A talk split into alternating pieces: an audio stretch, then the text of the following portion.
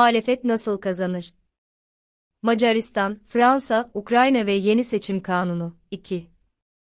Yazan, Murat Somer Geçen yazımda vurguladığım gibi Macaristan'daki birleşmiş muhalefetin yenilgisi bize şunu gösteriyor. Çağımızda özellikle medya hakimiyeti kurarak haber özgürlüğünü ortadan kaldırmayı ve seçimlerde devlet desteğiyle kendi lehlerine adaletsiz koşullar yaratmayı başaran otoriter iktidarlar, muhalefet doğruları yapsa bile kazanabiliyor. Zaten biz bunu son 20 yılda birçok kez yaşadık, tabi muhalefetin görece doğru politikalar uyguladığı zamanlardan bahsediyorum, yenilgilerinin yanlış söylem ve tercihlere bağlanabileceği seçimlerden değil. Ama aynı zamanda otoriter iktidarların bu avantajları ilelebet devam ettirememesi ve bir noktada hata yapmaya başlaması da işin doğası gereği. Bunun en önemli nedenlerinden biri ise bu tür iktidarların temel dayanakları olan yolsuzluklar ve kayırmacılık. Demokratik iktidarlarda da yolsuzluk ve kayırma oluyor tabii ama demokratik iktidarlar yolsuzlukları azaltıp liyakatı artırabilirse daha da güçlenir. Çünkü temel dayanakları bunlar değil halkın çoğunluğunun desteğidir. Otoriter iktidarlar içinse tam tersi geçerli. Yolsuzluğu azaltıp liyakatı artıran otoriter bir yönetim ülkesi için hayırlı bir iş yapmış olsa da kendi iktidarını zayıflatmış olur. Çünkü liyakat sahibi insanlar mutlaka yönetimde de söz ve hak ister, otoriter yönetime sorgusuz sualsiz bir itaat içinde olmaz. Yolsuzluklar azaldığında ise iktidarı ayakta tutan iş dünyası, medya ve bürokrasi içindeki özel çıkar gruplarının desteği de hızla erir. Otoriter iktidarlar gerekirse halkın çoğunluk desteğinden vazgeçebilir ama bu grupların desteğinden asla feragat edemez, tam da bu nedenle de yolsuzluk ve liyakatsızlığı azaltması imkansız olmasa da çok zordur.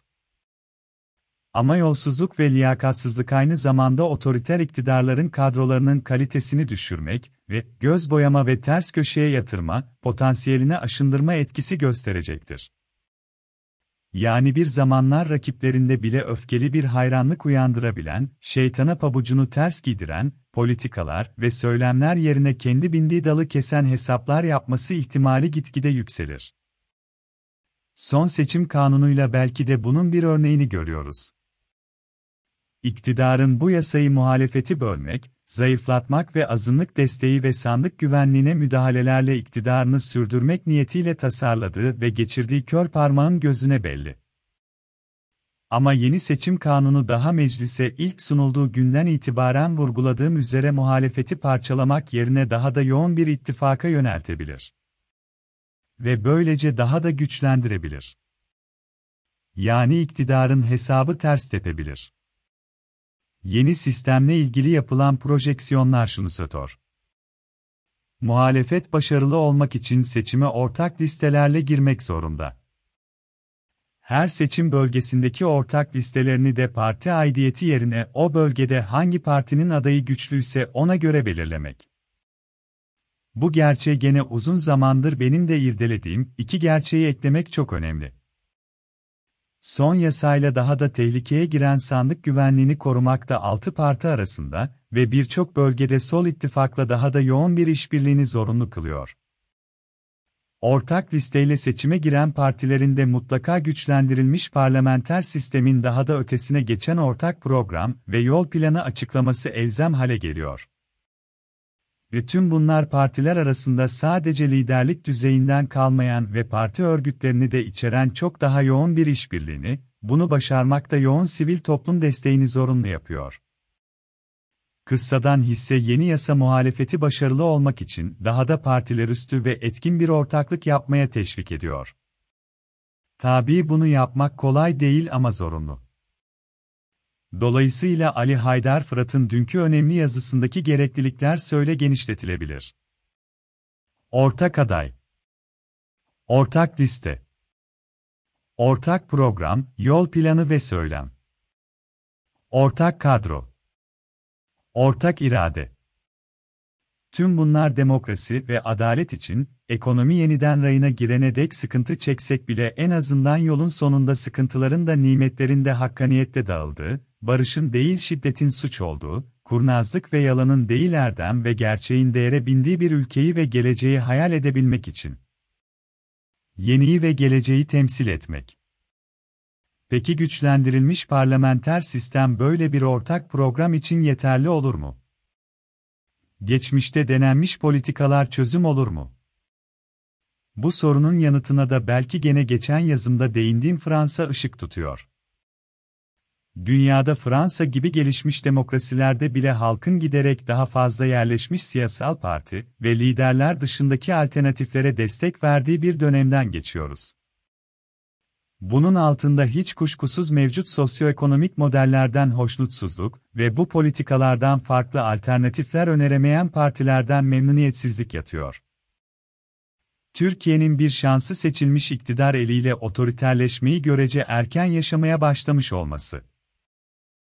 Yani yerleşmiş alışılmış partinin ve mevcut sorunların sorumlusunun aslında son 20 yıla damgasını vurmuş AK Parti olması, dolayısıyla sistemsel rahatsızlıkların tepkisini yöneltebileceği doğal hedef o. Tabi muhalefet bunu bu şekilde sunabilir ve kendisi söylemiyle, programıyla ve kadrolarıyla yeni bir imaj çizebilirse. Burada eğer muhalefet bunu yeterince yapamıyorsa bunda kendi eksikleri kadar iktidarın medya ve enformasyon dünyasında kurduğu antidemokratik hegemonyanın etkili olduğunu tekrar tekrar hatırlatmakta fayda var. Ve bu hegemonya sürekli olarak yapay bir akbancesi dönemi hafızalarda canlı tutuyor. Netice değişmiyor. Muhalefet hem Adalet ve Kalkınma Partisi öncesi, hem de Adalet ve Kalkınma Partisi dönemine kıyasla yeni bir program sunmalı. Bu programı sunmak için de yeni iletişim yöntemleri geliştirmeli. Tüm bunlardan sadece CHP ve İyi Parti değil özellikle Deva ve Gelecek partilerinin çıkarması gereken sonuçlar olmalı. Demokrasiler birbiriyle savaşmıyor. Bu yazıyı Ukrayna'daki savaştan çıkarmamız gereken en önemli sonuçla bitirelim. Demokratik ülkelerinde aralarında birçok sorun ve birçok kriz çıkıyor. Ama demokrasiler bunları savaşa gerek kalmadan çözbiliyor ya da yönetebiliyor. Yani kendi aralarında savaşmıyor. Savaşlar otoriter rejimle yönetilen ülkelerin kendi aralarında veya onlarla demokrasiler arasında oluyor.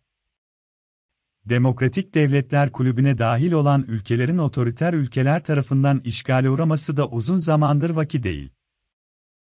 Otoriter iktidarların yönettiği ülkeler ise hem demokratik hem de otoriter ülkelerin işgaline uğrayabiliyor.